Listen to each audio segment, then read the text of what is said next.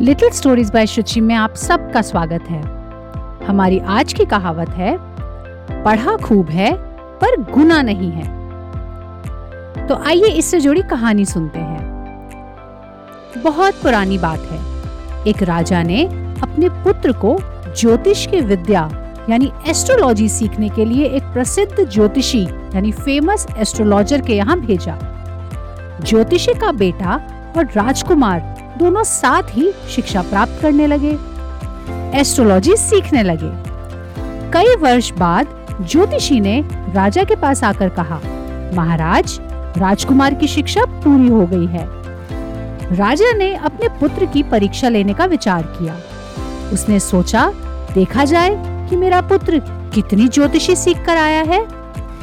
इसके लिए उसने एक दिन निश्चित कर लिया। राजा और ज्योतिषी के पुत्रों को दरबार में बुलाया गया। राजा ने अपने हाथ की मुट्ठी में एक चांदी की अंगूठी छुपा ली और राजकुमार से पूछा, बताओ मेरी मुट्ठी में क्या चीज है।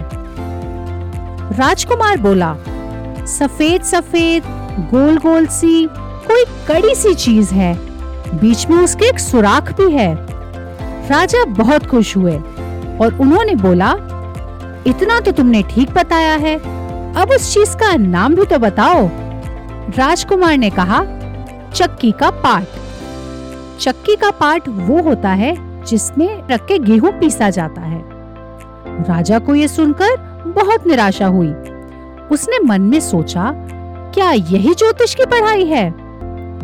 फिर राजा ने ज्योतिषी के लड़के से पूछा, अच्छा तुम बताओ कि मेरी मुट्ठी में क्या चीज है। ज्योतिषी के बेटे ने झट से उत्तर दिया, चांदी की अंगूठी। राजा ने सोचा, ज्योतिषी ने मेरे बेटे को तो विद्या सिखाई नहीं, अपने पुत्र को ही सारा ज्योतिष सिखा दिया, सारा ज्ञान अपने पुत्र को ही दे दिया। जब राजा ने यही सवाल ज्योतिषी से किया कि तुमने सारा ज्ञान अपने पुत्र को दे दिया और मेरे बेटे को कोई विद्या नहीं सिखाई, तो ज्योतिषी ने कहा, महाराज, जहाँ तक ज्योतिष विद्या की बात है, वहाँ तक तो दोनों ने ही बराबर सीखी है।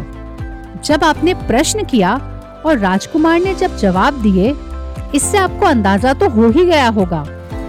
लेकिन राजन, अकल तो जिसके पास जितनी होती है उतनी ही उसके काम आती है। राजकुमार में विद्या की नहीं, अकल की कमी है। उसे इतनी मामूली बात भी समझ नहीं आई कि चक्की के पार्ट जैसी बड़ी चीज आपकी हथेली में कैसे आ सकती है। इसीलिए महाराज, किसी को समझ देना मुश्किल है। इसीलिए मैं कहता हूँ, इसने पढ़ा तो खूब है पर गुना नहीं है। तो इस कहानी से हमने क्या सीखा? इस कहानी से हमने ये सीखा कि चाहे हम किताबों से कितना भी ज्ञान इकट्ठा कर लें, पर असली समझ सामाजिक व्यवहार और अपनी बुद्धि से ही आती है। इसलिए कभी भी कोई जवाब सोच समझकर ही देना चाहिए। धन्यवाद।